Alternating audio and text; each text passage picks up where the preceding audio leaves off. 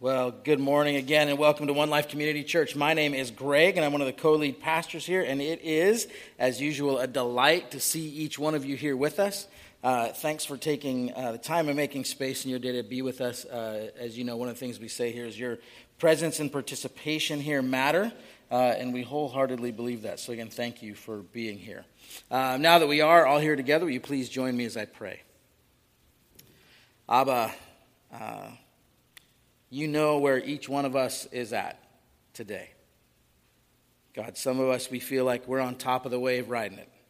Some of us feel like we're on the bottom of the wave being pummeled by it. Some of us are paddling out, waiting for the wave. Some of us, we're all in all kinds of different places.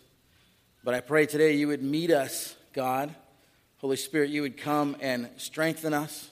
You would encourage us. You would speak to us. You would move in our presence. Um, and you would change us, God, that we could become more like you, and that we could go out and do the work that you have invited us to do. So I ask that you do these things in Jesus' name. Amen. Well, this morning, we are super stoked to be starting our new sermon series, this exploration through the book of Second Corinthians. Um, and I have to say that this is actually going to be a pretty different series uh, for us. In fact, I think it's different than any series we've ever done. Uh, and I say this uh, because of the complexity behind the book of Second Corinthians. It's a letter that's written in the midst of some extremely intense emotional turmoil in a very interesting and specific time and place with lots of events that have happened to shape the moments that we're going to be encountering in this letter. And so there's a handful of things that I think we need to investigate before we can even get to the text. First off, this is a letter. Anytime we look at one of the epistles or the letters as we call them, we have to know that we're stepping into the middle of a conversation and we don't have all the pieces for it. And by pieces, I mean that we're listening to one side of the conversation. We've got one half of the conversation. Now, some of these pieces we can often find within the text, some of them are in there.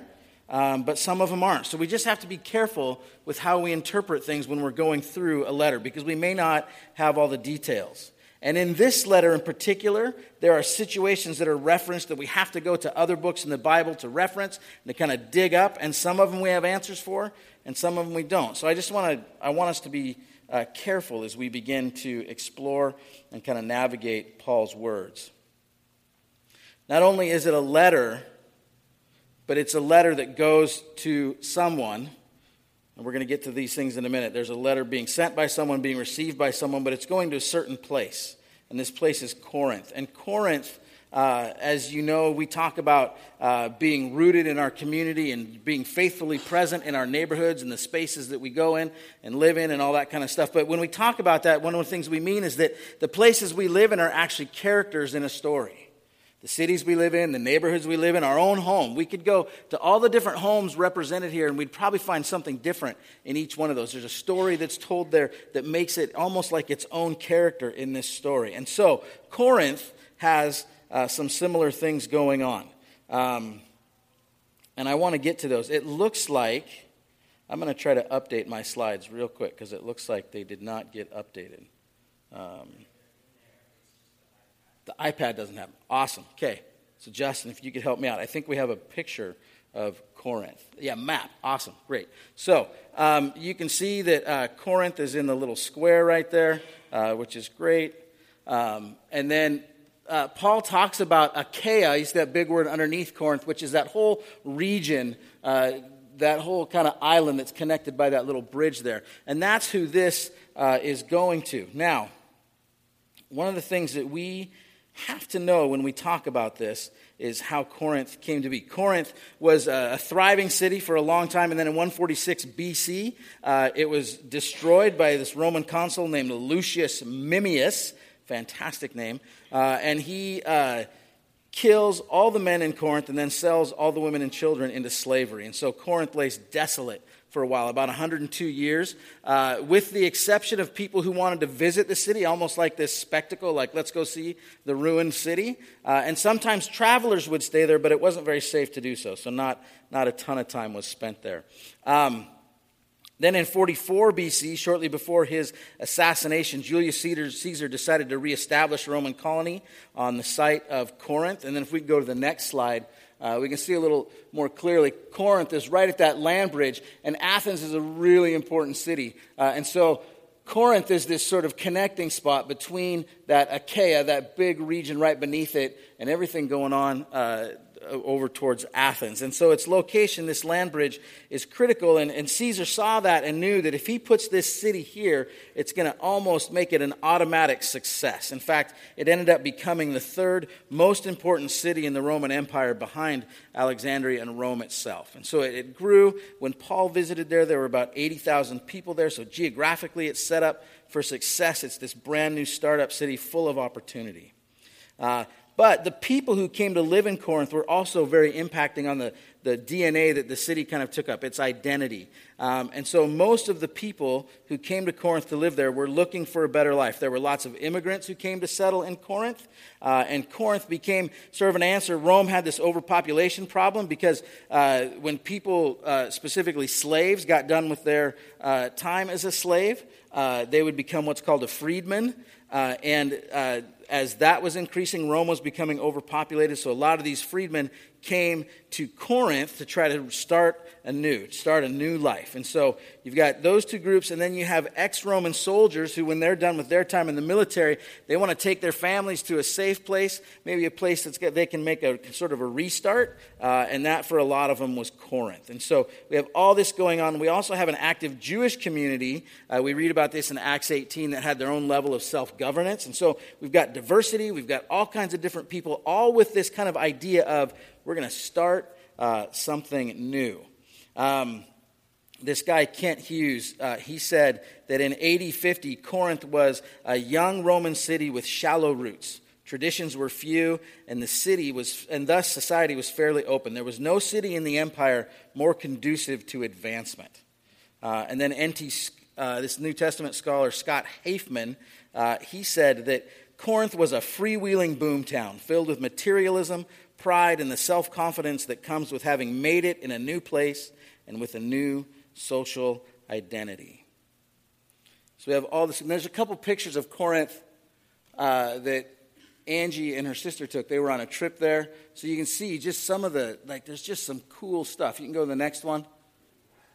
Awesome. Like some cool ruins, lots of cool stuff happening in Corinth.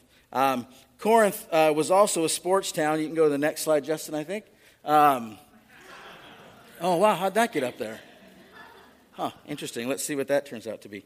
Uh, so, Julius Caesar had reinstituted these things, and I've said this name a hundred times, and I cannot get it right.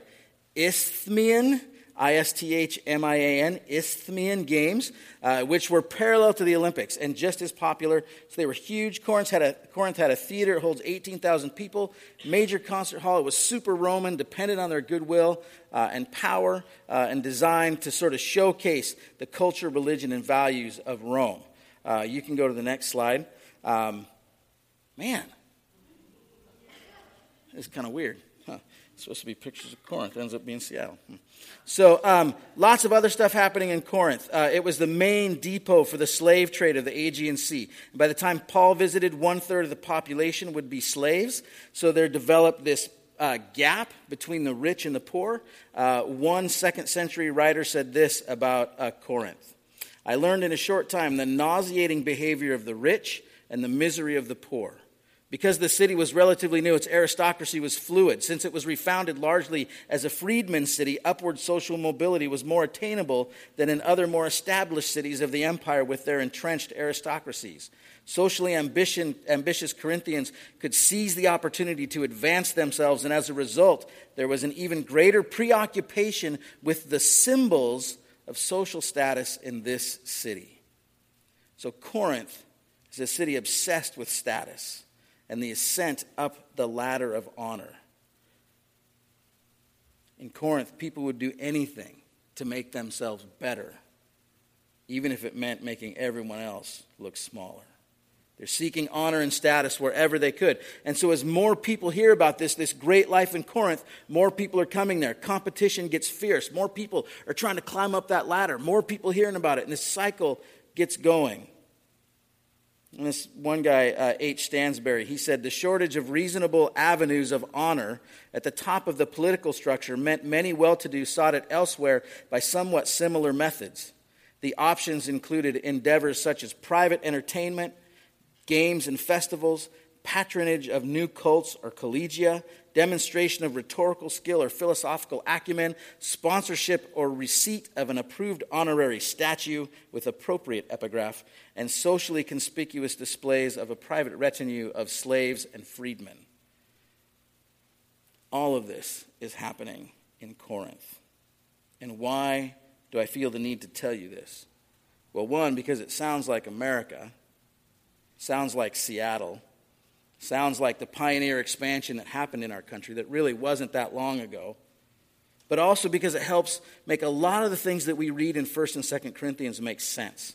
You know, in 1 Corinthians, it's got a ton of stuff about people kind of seeing themselves as better. And Paul's writing and saying, no, just because you have this particular spiritual gift doesn't make you better than anyone else. And I remember thinking, yeah, on paper, I kind of get that. Like, yeah, and I know people struggle with trying to, you know, make themselves look bigger and other people look smaller. But I was like, really, Paul, does, does it, this issue so big that it really warrants that much attention? And then I learned this stuff about Corinth, and I go, yeah. It totally makes sense that Paul is having to write these letters to a city whose DNA has built into it this reality of like, it's part of who we are. It's, it, we're obsessed with it, kind of making ourselves, not just making ourselves better, but letting everyone know that we're better. So, of course, Paul's going to do that. And it plays itself out in 2 Corinthians because Paul's going to be dealing with how the Corinthian, Corinthian church is interacting with this group of what he calls super apostles. This group that's come in and they're super flashy, really eloquent. They got all the good stuff. And the Corinthians are like, oh man, this seems like it's way better than what Paul. Paul's talking about a lot of suffering. And look at his life, right? He's a mess, right? He's all over the place. He's getting beat up all the time. Maybe God's not so much with him. And so there's all these questions about who Paul is and what he's doing. And so it's important for us to know these things. It's important for us to know about the place because when we think about our own everyday influence that we have in our neighborhoods, homes, and cities, you should know the place you're in is almost another character in a bigger story. Now, Paul and Corinth have this storied relationship that started strong. We read in Acts 18, 1 through 7, that with the help of Priscilla and Aquila, Paul, Timothy, and this guy named Silas establish a church in Corinth during a one and a half year visit. Paul leaves and goes to Ephesus, and then he goes to Jerusalem, comes back to Ephesus. His second time in Ephesus, he writes First Corinthians. It's about three years after his first visit. And at that time, he says, we read in 1 Corinthians 16, that I'm going to, he says, I'm going to come to uh, visit you again because he's in this process collecting uh, a bunch of money to take to the church in Jerusalem because there's a famine going on there, which we read about in the book of Acts, which is kind of awesome how we read these two books starting to overlap. We're going to hit that more throughout this series. But he sends Timothy instead. And the reason for this is because a great ministry opportunity came up for Paul. And so he's like, ah, I'm going to send Timothy because otherwise I'm going to be here for a while. I'm going to only be able to visit you in Corinth for a short time. I really want to have a long time with you. So I'll send Timothy instead and make another visit some other time. Timothy encounters chaos, growing apostasy, probably caused by some of Paul's enemies that have been following him around. Um, and so uh, Timothy reports all this back to Paul, and then Paul decides, I am going to go to Corinth briefly and try to tend to these things. Uh, and we're going to read about more, uh, more about this in chapter 2. He has this thing he calls a painful visit. Uh, and so, in that painful visit, his authority, his apostleship, everything about him called into question. And, uh, and this letter deals with some of those questions. But Paul leaves that time uh, wounded and devastated. And he's like, I'm not going back. I'm leaving. I'm not going to stay. I'm going to Ephesus again. While he's there, he sends Titus with a new letter that we don't have called a severe letter that we read about in 2 Corinthians. And in this letter, Paul confronts the Corinthians and calls them to repent for some of their actions. And they do. In fact, the majority of them respond positively to Paul's harsher letter. We read about this in 2 Corinthians 7, 8, and 9. But not everyone. And so it's still there's a bunch of chaos still happening. And so all that is what leads up to Second Corinthians. So I hope you can kind of see, like, there's just so much going on. And, and, and this one guy said that nowhere is Paul's heart so torn and exposed as in, in this letter. And so we're getting to see something that we don't often get to see.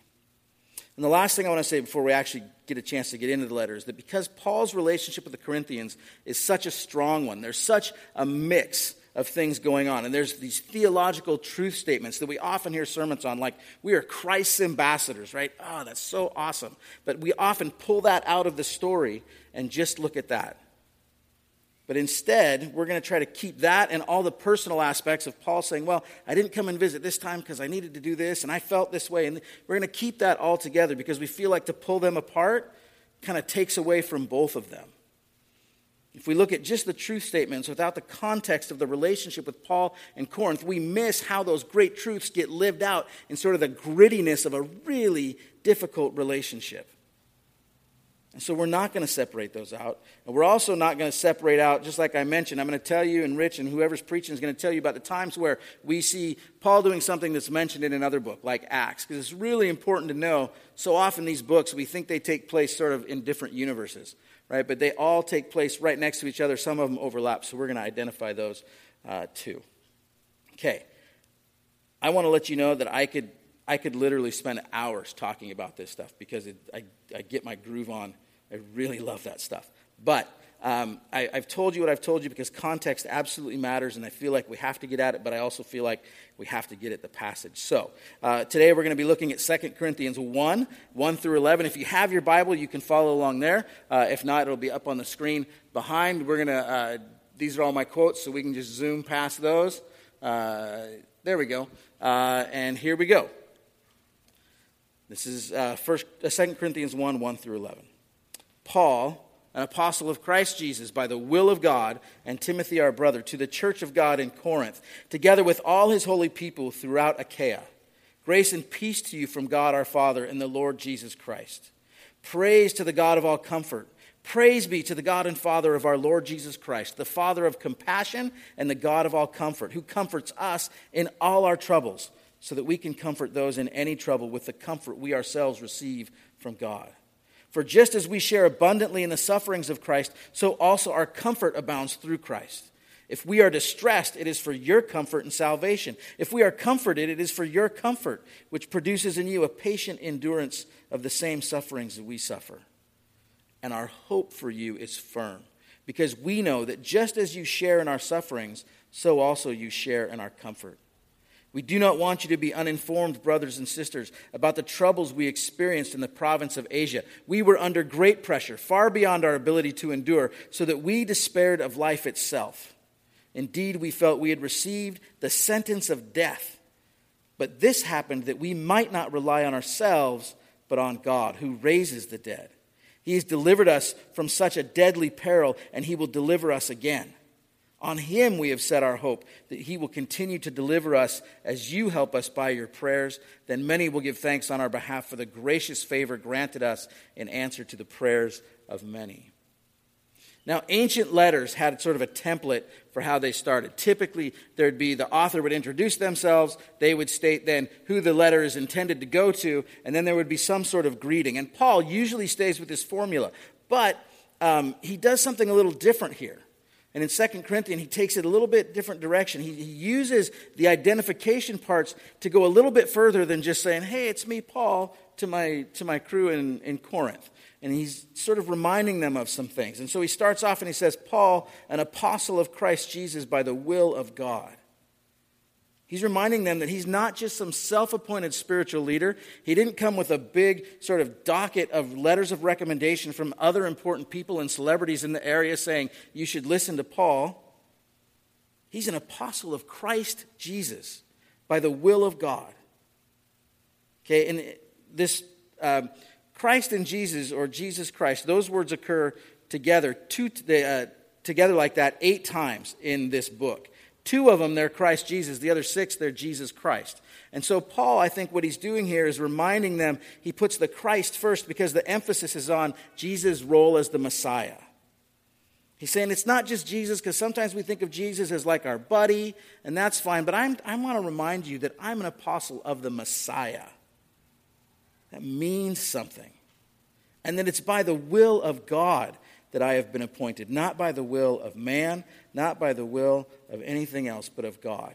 And then he says, to the church of God in Corinth, together with all his holy people throughout Achaia. And there's a couple of things here. First, church of God. In the letters that Paul writes to the churches, the Corinthian church is the only one that gets this designation.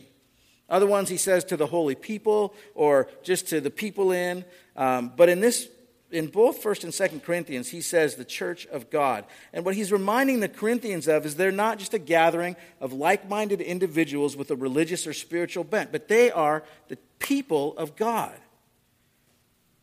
That means something. That should sort of awaken something in them when they read that. And then he adds in this part about together with all his holy people throughout Achaia. Well, why do that? If you remember that picture, you know, Corinth is this little tiny dot, and Achaia is this big hunk of land. This guy, H.D. Betz, said that while Achaia as a whole suffered poverty and neglect, Corinth enjoyed prosperity. While Achaia led a quiet life, remote from the noise and the press of the city and its politics, Corinth teemed with commerce and intrigue. While the Greeks tried as best they could to preserve their traditional culture, the Corinthians indulged new attitudes and ways of life, fueled by the new wealth and unbridled ancestral tradition. Thus, the province and its capital were in many respects worlds apart. I think that Paul, even in this opening section, just these first couple of sentences, is speaking words of encouragement and words of challenge to the Corinthians, specifically to a group that may see themselves as better than the other. And if you know anything about Paul, this actually makes a lot of sense. Paul's kind of got a thing about looking for people that are excluded. He was instrumental in God's work of bringing together the Jewish people and the Gentiles in Christ. And so it's not surprising that he would see uh, one group uh, being left out and seek to bring unity and equality to them in Christ. Um, and then, where Paul usually, the next thing Paul would do in his greeting is he usually says, uh, I'm always thankful for you. Uh, I thank God every time I remember you. We always thank God, uh, the Father of our Lord Jesus Christ, and we pray for you. But here, he gives a blessing. He says, Grace and peace to you from God our Father and the Lord Jesus Christ. Why is that important? Well, I think Paul's coming out of some relationally tumultuous times with the Corinthians, and maybe he's not feeling thankful for them. Right? That could just be the reality. There are people in our lives that we love, love, love. And there are some days where we're like, yeah, I'm not really feeling that today. So maybe Paul is in that kind of space. Or maybe he is. Maybe he just wants them to know that he wants to be a blessing to them. Right? We've had all these issues, and I've come and had these terrible visits, and I wrote this harsh letter and all these things. I want to be a blessing to you. If you remember, this word blessing means to come alongside and assist, almost like to take someone by the arm and carry them along.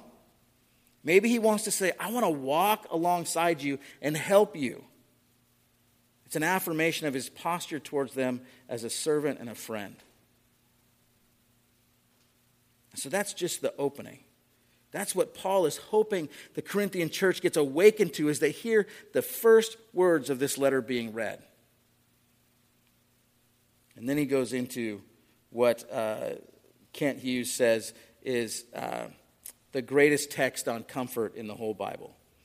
2 Corinthians 1 3 through 7. The word comfort occurs 10 times in these five verses.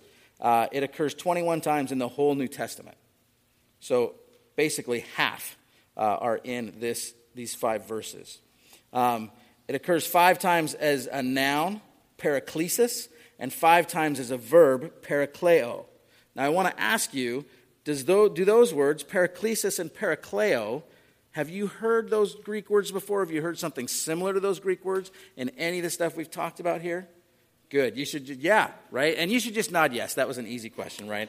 Uh, if you weren't sure, you could just be like, yes.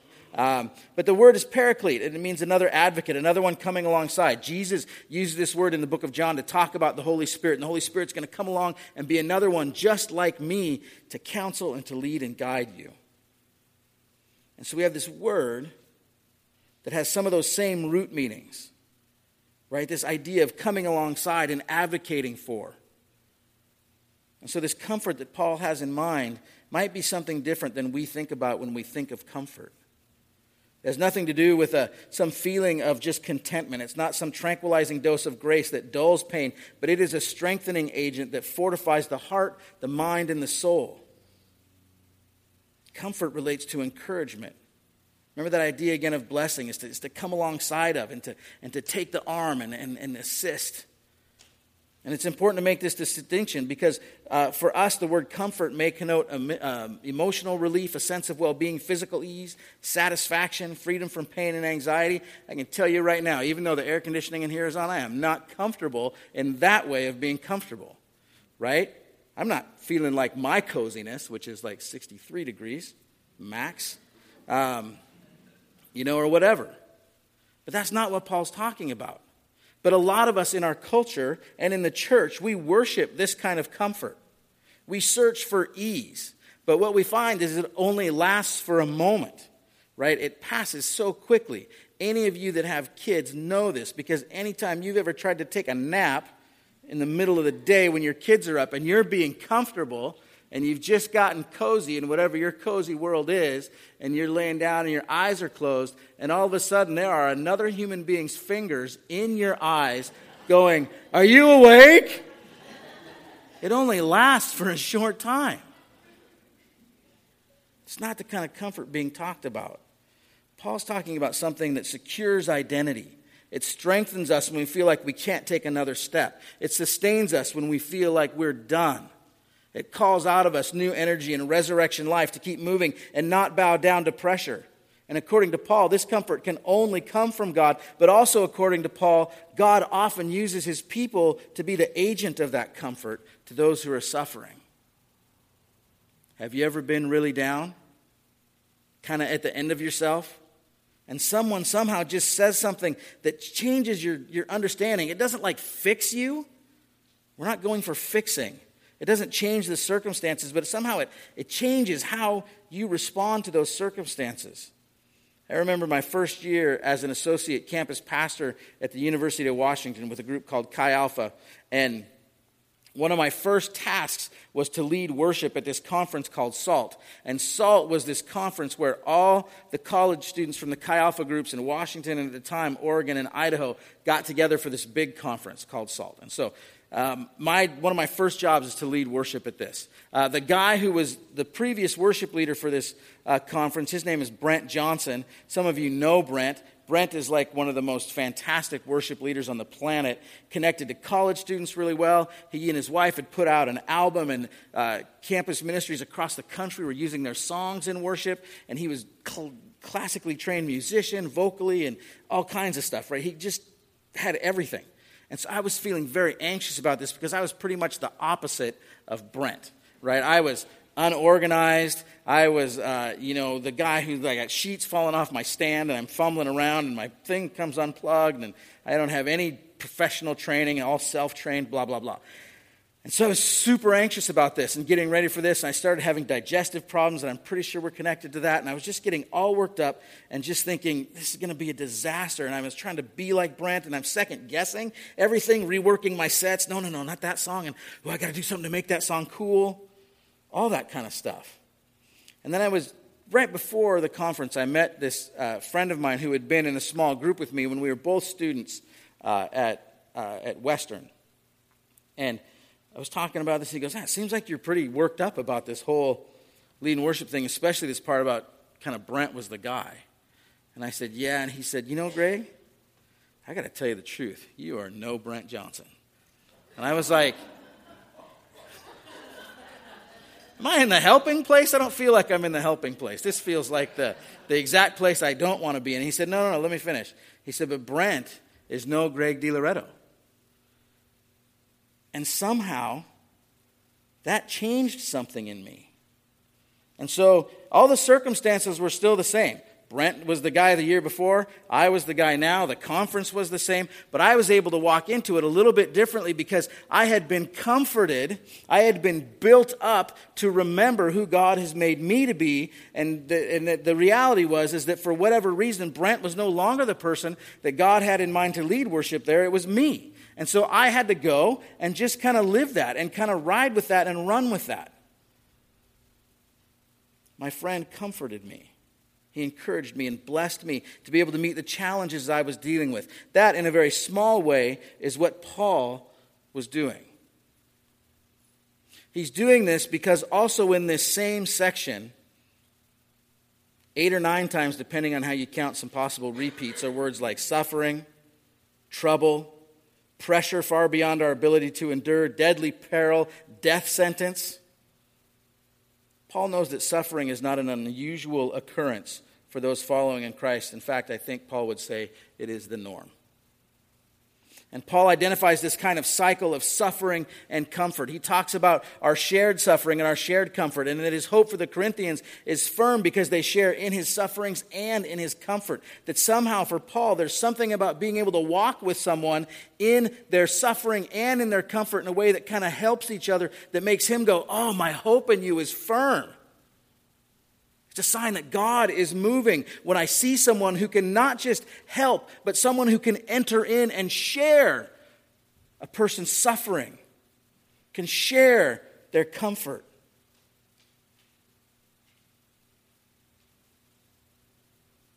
Paul goes on to describe what happened to him and his group in Asia. He says, They were under great pressure, far beyond their ability to endure, so that they despaired of life itself. They felt they had received the sentence of death. And then the Holy Spirit steps in and reminds Paul and his group that the Jesus that they follow was raised from the dead. So there's comfort, right? This, this idea we've been given a death sentence. Oh, wait, we know someone else who, who, who received a death sentence, and that didn't seem to stop them. We've all received a death sentence.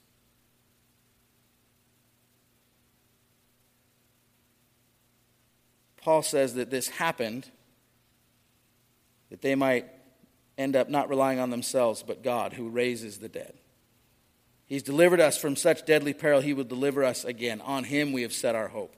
And then Paul adds this connection as you help us by your prayers. So many will give thanks on our behalf for the gracious favor granted us in the answer to the prayers of many. So here's Paul's experience of this cycle of sharing and suffering and comfort. Paul is saying that as you pray for us, we are comforted. And then we're able to continue. Now I'm able, because of God's movement in your prayers played a part in that, I'm able to speak to you and comfort you and strengthen you. And that this is the reality for those who follow Christ, that we will encounter suffering in the world, and that's a reality for everyone. But how do we build people up? How do we encourage? How do we comfort? Not in a way that sedates, but in a way that enriches. Paul's experiences taught him that God comforts so that he can be a comfort to others. God's comfort doesn't stop with us. It's not to make us feel better, but to bolster us up for the task of fortifying others and encouraging them as they endure suffering and to persevere over evil in the world. But how do we do that? What does that look like in our neighborhood? Do we know our neighborhood? Do we know the character that it plays? Do we know the people, as Ben talked about? Do we know the people in our neighborhood enough to be able to offer help and hope and comfort? Would Jesus say to you this morning, just as Paul said to this group, My hope in you is firm because I see you sharing in the suffering and the comfort of others? I'm going to put my connection card questions up in just a second, just so you know. Those are questions that uh, we ask you to write your answers down on your connection card. The worship team, if you could come up, and prayer team also. Uh, the worship team in the middle start playing, and that'll give you time to write your answers down. Then, when they start singing, that'll be your invitation. To, you can join in and sing, or you can keep writing if you need to. Uh, the questions for this morning uh, are not these ones. There we go. Number one Do you know anyone who is stressed beyond their ability to endure? Or someone who just has a lot of things working against them. Maybe it's you. Maybe there's someone at work, maybe someone in your family, a friend, and again, maybe it's you. You just feel like you don't have whatever you need to get through something. Number two, how could you come alongside that person and bless them, build them up, encourage them, and strengthen them? Um, what is something you could do? What is a word you could speak? What is an action you could take? That would build them up to face what they're doing. And third, if it is you, what words do you hear, actions do you see from God this morning that may be that comfort from God that you've been looking for? Maybe there was a song we sang. Maybe there's the way someone greeted you or the way someone prayed for you. Uh, maybe it was just someone that took a moment to say hi, whatever. What is something that happened this morning that, uh, you felt like might be that word of comfort from God that you need. Uh, I'm going to pray, and then you can take a minute to answer those questions. If you'd please put those in the wood boxes, uh, that would be fantastic. Dear God, again, uh, I, give you thanks, God, that, that, that, we have these words from Paul. God, who, who is in a, a really difficult spot with some people he loves deeply. Um, but not everything is always going the way he would like it to, or the way that the Corinthians would like it to. There's lots of difficulty between the two, and yet Paul continues to love and to care and to visit and write letters and do whatever he can to help comfort that group, to assist them, to walk alongside them, to bring them along and allow them to share and be with him also. God, I pray that you would really help us, Lord, as we begin to explore some of the paradoxes uh, that exist in, the, in, the, in this book that Paul talks about. For the Corinthians, Lord, it was, it was that sense of we're, we're better than everyone, we're, we're achieving. God, and you invited them to remember that to follow you is it's costly. It's not upwardly mobile.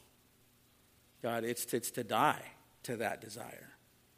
And so, Lord, I pray you would help us to think about maybe what are some of the ways you're inviting us to lay down some of the things that, that we might hold on to? What are some of the ways that we may have built into us that might even work against some of the ways that you're working?